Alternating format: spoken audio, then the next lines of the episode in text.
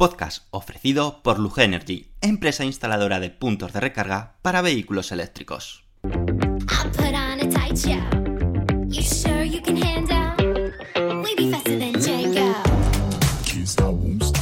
Bienvenidos al podcast de Somos Eléctricos. Yo soy Antonio Sánchez y te voy a acompañar durante los próximos 30-40 minutos que dura este podcast. El objetivo de este podcast es difundir y dar a conocer más sobre los vehículos eléctricos, energía sostenible y tecnología aplicada a los vehículos. El contenido del podcast contará inicialmente con tres apartados diferenciados. Por una parte, hablaremos de las noticias más destacadas ocurridas sobre vehículos eléctricos. Continuaremos con un apartado de Tesla, llamado Espacio Tesla, donde te hablaremos de curiosidades y experiencia de uso de un Tesla. Finalmente, acabaremos con preguntas y respuestas que nos hagáis llegar en los podcasts anteriores o a través de las redes sociales. Daremos respuesta a todas las dudas que te surjan. Y ahora sí, comenzamos el podcast número 170 de Somos Eléctricos.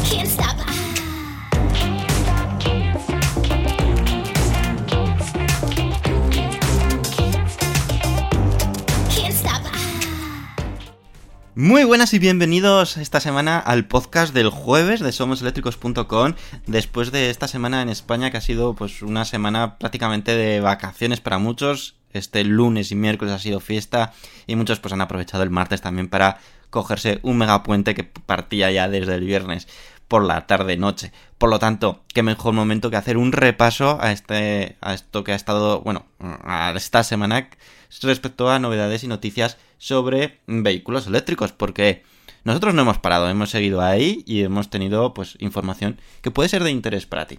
Vamos a empezar la semana hablándote de el día de Stellantis, concretamente el Software Day.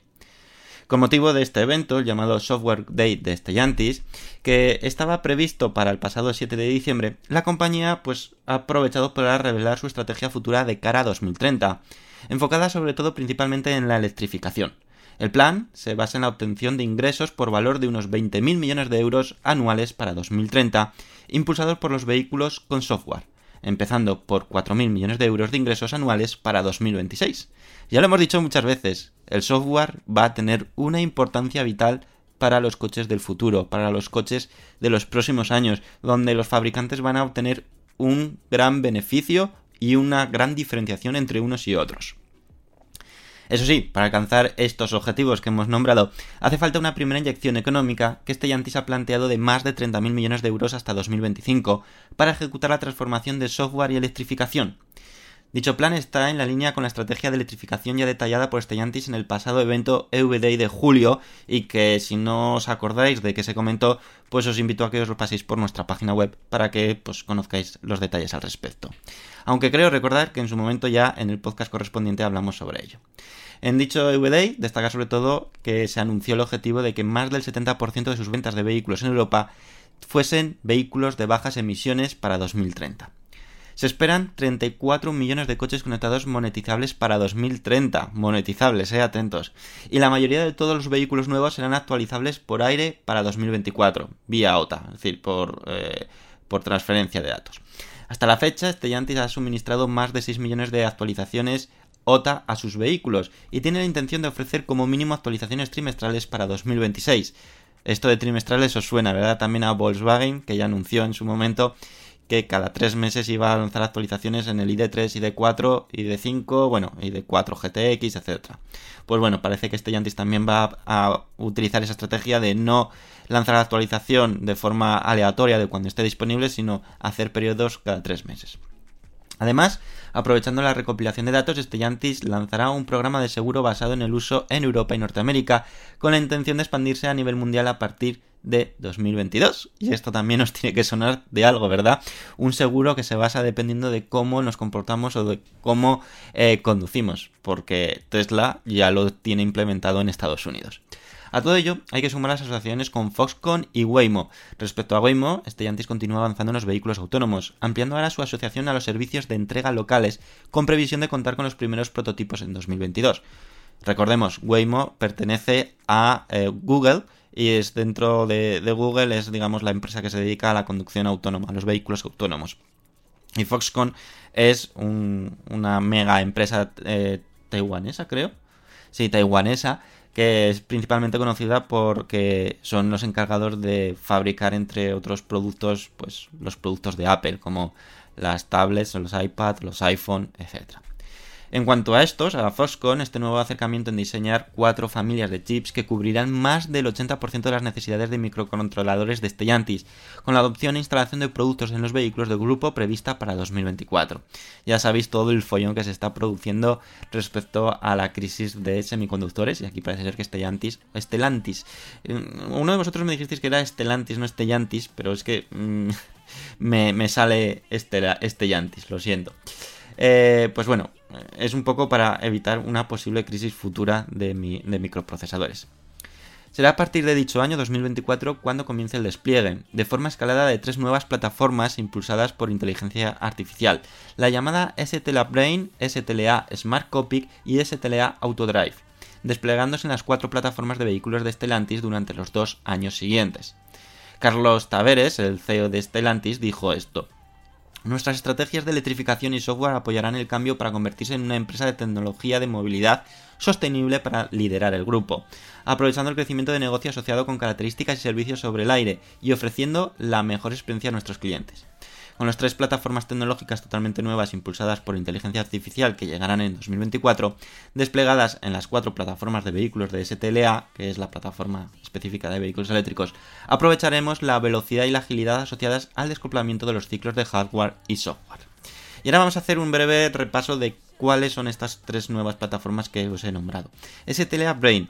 Pues STLA Brain es cerebro. Incorpora 30 módulos dirigidos frente a los 10 actuales, lo que hace muy flexible esta plataforma. Se trata de una arquitectura orientada a los servicios y totalmente integrada en la nube. Permite actualizar las características de los vehículos sin necesidad de cambiar el hardware, gracias a la posibilidad de ofrecer actualizaciones vía OTA. STLA Smart Copic está construido sobre STLA Brain y se integrará en el entorno digital de las ocupantes del vehículo para crear un tercer espacio vital personalizable. Este sistema, impulsado por la empresa conjunta Mobile Drive entre Stellantis y Foxconn, ofrece aplicaciones basadas en la inteligencia artificial como navegación, asistencia por voz, mercado de comercio electrónico y servicios de pago. Y finalmente STLA Autodrive, desarrollado en colaboración con BMW y que ofrecerá capacidad de conducción autónoma de nivel 2, nivel 2 Plus y nivel 3, y se actualizará continuamente mediante actualizaciones OTA. Pues bueno, mm, poco más que decir, un claro ejemplo de lo importante que es el software en los vehículos eléctricos. Llevo ya un tiempo diciéndolo y no me voy a cansar de decirlo. Está siendo vital para el futuro de los coches de, de- los próximos años. Y esto es un ejemplo más de toda la inversión que va a hacer Stellantis. Creo que eran 20.000 o 30.000 millones, 30.000 millones de, de- de euros para, digamos, eh, digitalizar sus vehículos y ofrecer servicios digitales. Y antes de pasar a la siguiente noticia, vamos a hacer un pequeño break, un pequeño consejo publicitario y continuamos ahora, ¿vale? Estate atento porque es posible que te interese. Si tu empresa está inmersa en un proyecto de transformación digital, esto te interesa. En Randstad Technologies, la división de consultoría IT del grupo Randstad, te ayudan con la gestión e implementación de servicios tecnológicos especializados, la automatización de procesos y la siempre compleja tarea de la gestión de datos. Con Randstad Technologies, tu empresa alcanzará nuevas cotas de desarrollo de envergadura. Tienen más de 15.000 profesionales especialistas a tu disposición, capaces de poner en marcha y ejecutar cualquier proyecto IT. Y recuerda que Randstad Technologies también selecciona para ti profesionales cualificados. Su metodología propia, su profundo conocimiento del mercado y sus herramientas de evaluación de competencias te garantizan el trabajador que tu empresa necesita. Para descubrir todo lo que Randstad Technologies puede hacer por ti y por tu empresa, visita el enlace en randstad.es.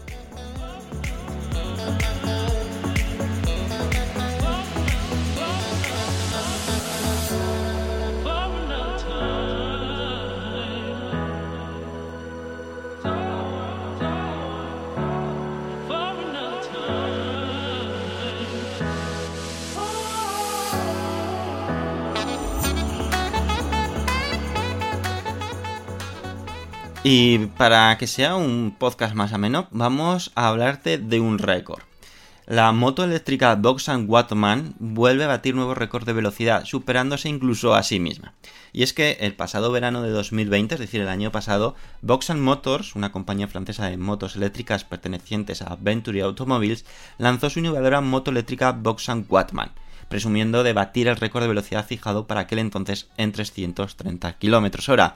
¿Y por qué decimos fijado para aquel entonces? Pues bueno, porque el fabricante de motos eléctricas ha anunciado que ha batido nuevo récord de velocidad, incluyendo el suyo. Este nuevo hito se produce tras haber presentado a mitad del pasado mes de noviembre la nueva versión de su moto eléctrica. Inicialmente, esta Boxan Wattman iba a hacer sus intentos en, el Salar boliviano en julio de 2020, pero la pandemia hizo imposible el viaje, así que fue en la pista de aeródromo de eh, Châteauroux, Francia, donde el equipo batió 11 récords mundiales de velocidad hace un año. Como continuación a su fase de pruebas, la nueva Wattman se puso de nuevo a prueba el pasado mes de noviembre en el Centro Espacial John, eh, F. Kennedy, ubicado en Florida, Estados Unidos, a manos del campeón del mundo Max Biaggi. Como resultado, Vauxhall Motors volvió a batir récords de velocidad con su Wattman, incluso superando los suyos propios con un total de 21. El presidente del grupo Venturi, Wildo Pastor, dijo esto. En menos de un año hemos conseguido rebajar el peso de la moto, al tiempo que hemos aumentado su potencia y mejorado su estabilidad. Tras los récords que establecimos en noviembre de 2020 en la categoría de más de 300 kilos, estos 21 nuevos récords son otra magnífica recompensa para el grupo Venturi, para Max Biaggi y para nuestros valiosos socios SAZ, Michelin y Mercedes. Me complace pensar que la experiencia adquirida con este proyecto contribuirá a mejorar la ecomovilidad. Comparto estos récords con mi país, Mónaco, que tanto hace por promover el desarrollo sostenible. Y bien, en estos 29, 21 nuevos récords conseguidos entre el 18 y 23 de noviembre de 2021, destacó el que se batió el 22 de noviembre, que fue el de velocidad, alcanzando una cifra de vértigo.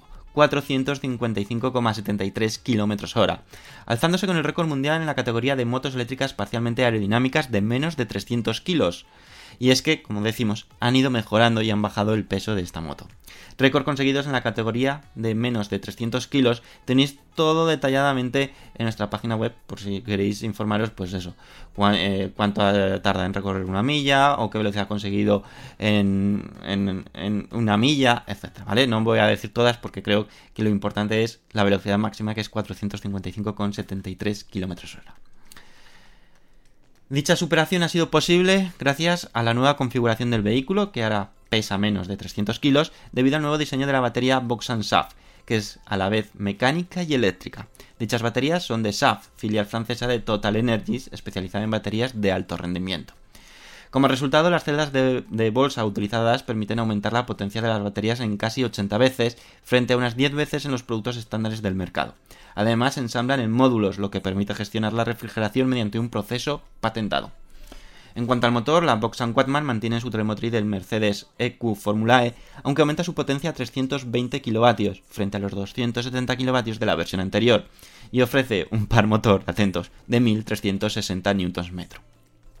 Otras diferencias notables con respecto al anterior Wattman son las dimensiones de la moto, que han sido modificadas con el objetivo de mejorar la estabilidad y la penetración en el aire, contando, es decir, la eh, aerodinámica, contando ahora con una distancia entre ejes incrementada hasta los 19, eh, 1957 milímetros frente a los 1800 milímetros que tenía antes, y una altura de asiento ha sido aumentada de 685 milímetros comparado con la de 610 milímetros anteriores.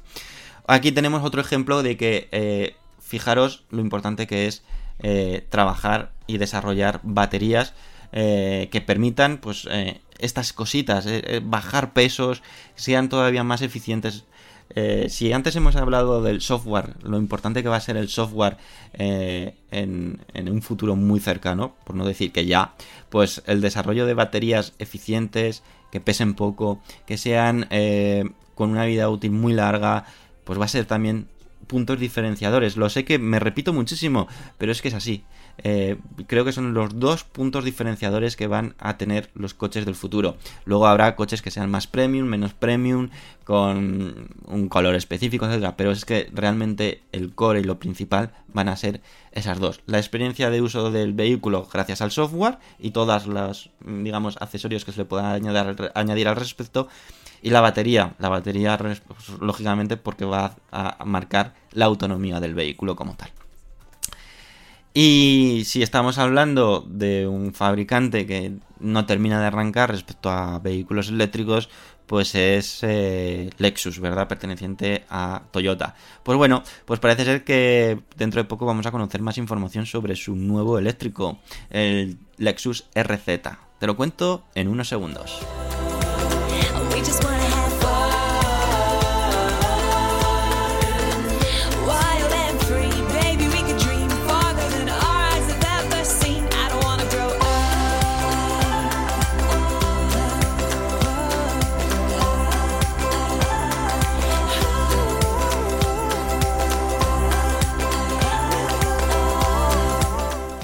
No nos cansaremos de decirlo, como Toyota, al menos en una primera instancia, ha perdido esta oportunidad de posicionamiento tan buena que tenía respecto a la electrificación gracias a sus coches híbridos. Lo mismo podemos decir respecto a su versión 100% eh, premium, o sí, premium, que es Lexus, que ha seguido los mismos pasos que Toyota porque realmente son la misma, pertenecen al mismo grupo. Pero bueno, a finales del mes de marzo de este mismo año, de 2021, conocíamos finalmente el concepto totalmente eléctrico Lexus LFZ Electric, que se trataba del segundo concepto eléctrico de la marca tras el Lexus LF, LF30. Qué nombrecitos, Lexus. Ahora, unos cuantos meses más tarde, Lexus ha mostrado el primer teaser de su nuevo coche totalmente eléctrico bautizado como Lexus RZ. Este vídeo lo podéis ver en nuestra, nuestra página web por si queréis, eh, pues eso, nada, son 30-40 segundos, 30 segundos concretamente, pero bueno, se puede ver un poco las líneas maestras del vehículo. La compañía ha mostrado este pequeño vídeo en el que se puede ver algunas de las formas que tendrá el vehículo y que todo apunta a que sea un, un sub, quizás de tamaño mediano. Además, Lexus también ha facilitado unas imágenes de este eléctrico, aunque tanto el vídeo como dichas imágenes no se ven nítidas con el objetivo de, pues eso, de lo que son los teasers, de no desvelar por completo el diseño del vehículo. Al margen de dicho primer teaser e imágenes, Lexus, pues por desgracia, no ha dado ningún detalle al respecto del vehículo, ni sobre el diseño, ni mucho menos sobre sus especificaciones técnicas, algo que nosotros tenemos muchísimas ganas de conocer. Así como su posible llegada al mercado, y si finalmente podremos ver un vehículo 100% eléctrico de la marca circulando por territorio europeo. Recordemos que Lexus también ha apostado por el hidrógeno, igual que Toyota, presentando a finales del pasado mes de octubre una ATV 4x4 propulsado por hidrógeno. Hace poco os hablamos de que Toyota, que como sabéis también cuenta con una fuerte apuesta por el hidrógeno, habiendo eh, ganado recientemente un nuevo récord Guinness de autonomía con el Toyota Mirai, eh, su coche de hidrógeno, pero que a día de hoy yo creo que no tiene ningún sentido por la eh, infraestructura que hay de, de hidrogeneras, o hidrogeneras, o hidrogeneras se llama, bueno, de lugares donde puedas cargar ese coche con hidrógeno. Además, Toyota ha dado un nuevo impulso a su estrategia de electrificación y neutralidad en carbono, anunciando, atentos, que reducirá el 100% de las emisiones de CO2 en las ventas de vehículos nuevos para 2035 en Europa. No va a ser el primero fabricante que va a cumplir ese objetivo, pero bueno, ya se ha marcado un año 2035 que podemos considerar como aceptable, que estará dentro de la media, aunque como ya sabéis, muchos están ya más tirando a 2030. Pero bueno, primeros pasos, primeros pasos. Y bueno, esta ha sido una noticia muy corta, y os invito a que paséis por, por nuestra página web para que veáis esas fotos. Creo que va a ser un diseño continuista a lo que está ofreciendo actualmente Lexus. Quizás daré algún que otro pequeño toque, pero por las imágenes que se pueden ver va a ser un poco continuista. No va a haber, no creo que exista una gran diferenciación de diseño. Mm, En el interior lo desconocemos, pero al menos en el exterior no, no creo que haya una gran diferenciación. Y ahora vamos a la cuarta noticia, que creo que va a ser interesante para todos aquellos que os movéis con patinetes eléctricos. Porque va a haber cambios en la nueva ley de tráfico y esto te puede afectar. Así que, sin perder más tiempo, vamos a ver todas esas novedades.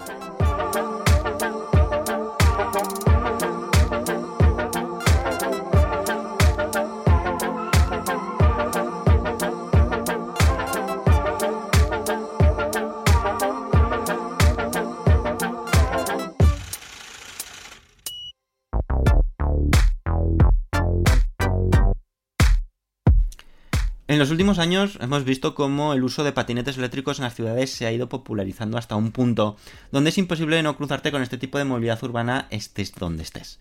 El nacimiento de este tipo de movilidad urbana ha sido un auténtico boom y la ley tenía lagunas de su uso que provocaban en algunos casos un cierto vacío legal de su uso, incluso mmm, desconocimiento de qué se podía hacer y qué no se podía hacer. Bien, ahora con la nueva ley de tráfico de circulación y seguridad vial se ha regulado de una forma más explícita este tipo de movilidad eléctrica, la cual está contemplada en los VPM, vehículos de movilidad personal. Por lo tanto, si eres un usuario de este tipo de transporte, es importante que escuches muy bien todo lo que te vamos a contar a continuación, ya que esta nueva ley incluye determinados aspectos de obligatorio uso y determinadas restricciones. En el momento de que esta nueva ley entre en vigor, es decir, en unos tres meses a partir de su publicación, será de uso obligatorio el casco para conducir un patinete eléctrico. El no usar un casco supondrá una sanción de 200 euros. Además, el patinete eléctrico quedará inmovilizado, es decir, no lo podrás usar ni llevártelo. En el caso de que el usuario de este vehículo eléctrico sea un menor, su tasa de alcohol en todo momento debe ser de 0,0. Para el resto de usuarios, es decir, mayores de 18 años, las tasas de alcohol y consumo de drogas será la misma que para el resto de vehículos con multas que oscilarán entre las 500 y 1000 euros si, no se, está por encima de esas tasas permitidas. Por otra parte, se prohíbe la circulación con patinete eléctrico por aceras y zonas peatonales, siendo solo posible su uso en carriles acondicionados para bicicletas y patinetes eléctricos o las mismas vías de circulación del resto de vehículos. El circular por aceras, atentos, puede suponer una multa de 100 euros. Respecto a las vías por donde circular el patinete eléctrico, quedan excluidas, como anteriormente, las autopistas, autovías, vías interurbanas, travesías y túneles urbanos, aunque pasa a ser una infracción leve en vez de una infracción grave, que era antes. El uso de los patinetes eléctricos estará limitado a tan solo un pasajero. Esto significa que no podráis ir dos personas encima de él, si no, si os pillan, tendrá una multa de 100 euros. Finalmente, también se prohíbe el uso de teléfonos móviles auriculares mientras se usa este tipo de movilidad. Del mismo modo que con el resto de vehículos, la multa ascenderá a 200 euros. En caso de que los infractores sean menores de edad, menos de 18 años, los responsables serán los padres o tutores de menor. Así que... Esto es todas las novedades respecto al uso de patinete eléctrico, que mmm, yo la verdad nunca he utilizado uno. Sí que alguna vez me ha llamado la atención. Creo que puede ser una buena forma de moverte por la ciudad, muy rápida, una forma muy ágil, pero que lógicamente tiene que tener una, una reglamentación, tiene que tener unas conductas de uso porque eh, en algún que otro momento pues, ha habido sustos en las aceras principalmente o incluso en, en las calzadas entre coches y, y patinetes y puede ser un caos. Entonces, lo importante es que se regule, que queden muy claras las reglas para que no haya ninguna duda al respecto. Pero yo creo que es un tipo de movilidad muy interesante para, lo dicho, para moverte por la ciudad de una forma ágil y rápida. Pero para eso tienen que estar preparadas las ciudades y tienen que estar preparados los usuarios, lógicamente, conociendo lo que se puede hacer y lo que no. Y ahora va a ser momento de irnos al espacio Tesla. Pero antes vamos a escuchar lo que nos tiene que contar nuestro patrocinador principal de este podcast, que gracias a ellos podemos emitir cada semana este podcast, que no es otro que Luge Energy, que tiene un 15% de descuento. Y por cierto, en unos días me van a instalar un punto de carga en mi plaza de garaje, así que os contaré la experiencia que os parece. Bien, pues eh, os lo cantaré probablemente en el próximo podcast. Eh, pero ven, ahora vamos a ver lo que nos dicen y ya, nos vamos al espacio Tesla.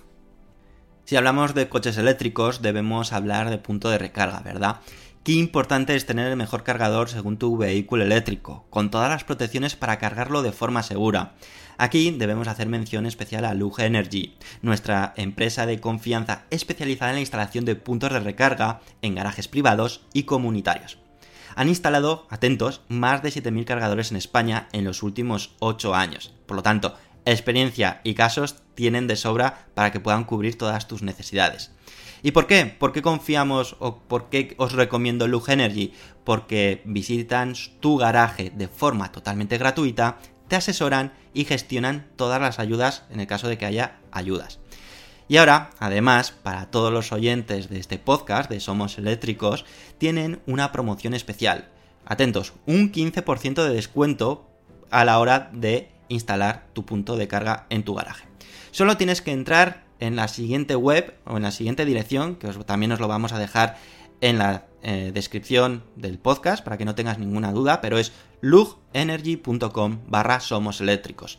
Así podrás aprovechar esta promoción exclusiva que son un 15% de descuento, que está realmente bien. Y además vais a contar o vais a contar con la confianza y con la profesionalidad de una empresa que ya tiene muchísimos años experimentados en este sector. Así que ya sabéis, podéis confiar en Lugenergy para instalar vuestro punto de carga. Y ahora sí, ya nos vamos al espacio Tesla.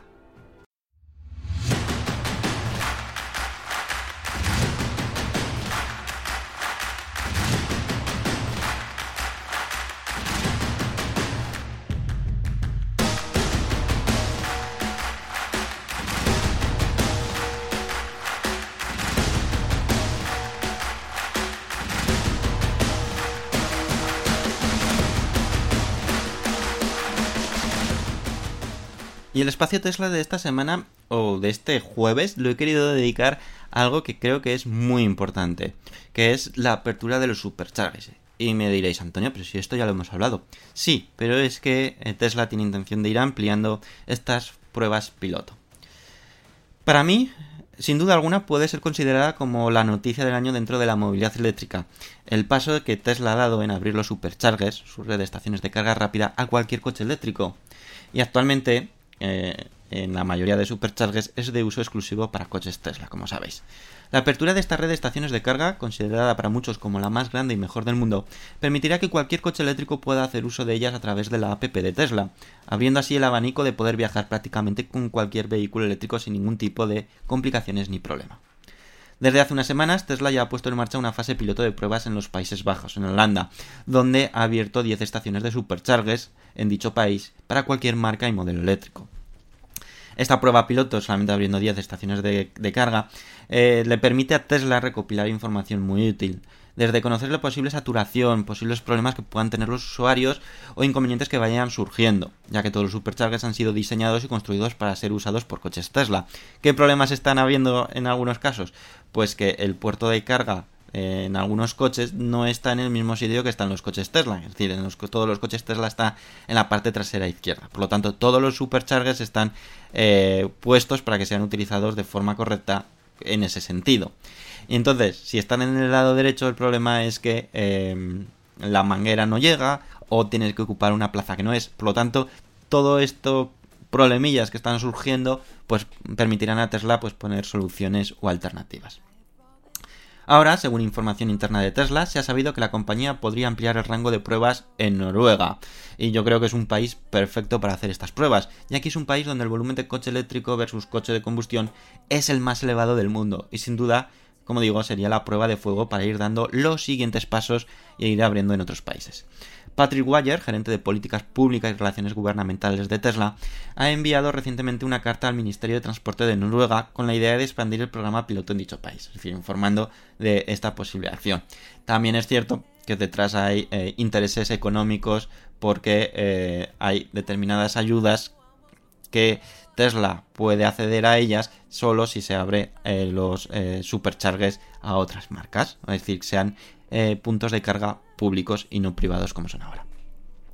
Por el momento es cierto que se desconocen más detalles al respecto, como posible fecha de apertura, pero lo que sí que está claro es que Tesla sigue avanzando en este asunto y que Noruega será el siguiente país en tener esta opción, casi sin duda alguna. Opción que se irá implementando poco a poco en todos los países donde Tesla opera. Yo apuesto que el siguiente país será Alemania, luego pasaremos a Francia y luego ya no sé si España o Italia. O bueno, a Bélgica también. Eh, bueno, los países donde más penetración tiene eh, los coches Tesla, que sin duda alguna son ellos antes que, que, España. Pero bueno, de momento podremos seguir disfrutando los usuarios que tienen un coche Tesla, eh, pues de esa exclusividad, pero que como decimos es algo temporal. Y, este ha sido el podcast de, esta, de este jueves. No voy a leer los comentarios que dejasteis en el anterior, los juntaremos con el lunes para que así pues tengáis un poquito más de tiempo de escuchar el podcast del lunes, el podcast del jueves, ya que pues muchos de vosotros pues habéis disfrutado de estos excelentes días de puente y que espero que hayáis desconectado. Nosotros no hemos desconectado del todo, pero encantados de traeros toda esta información sobre movilidad eléctrica y que como siempre espero que sea de, gran interés y que os resulte útil y de ayuda. Por mi parte nada más, espero ya, pues ya desearos casi buen fin de semana, volver a desconectar otro poquito más y nos volvemos a escuchar el lunes con más novedades sobre vehículos eléctricos, ¿de acuerdo? Hasta luego amigos, adiós.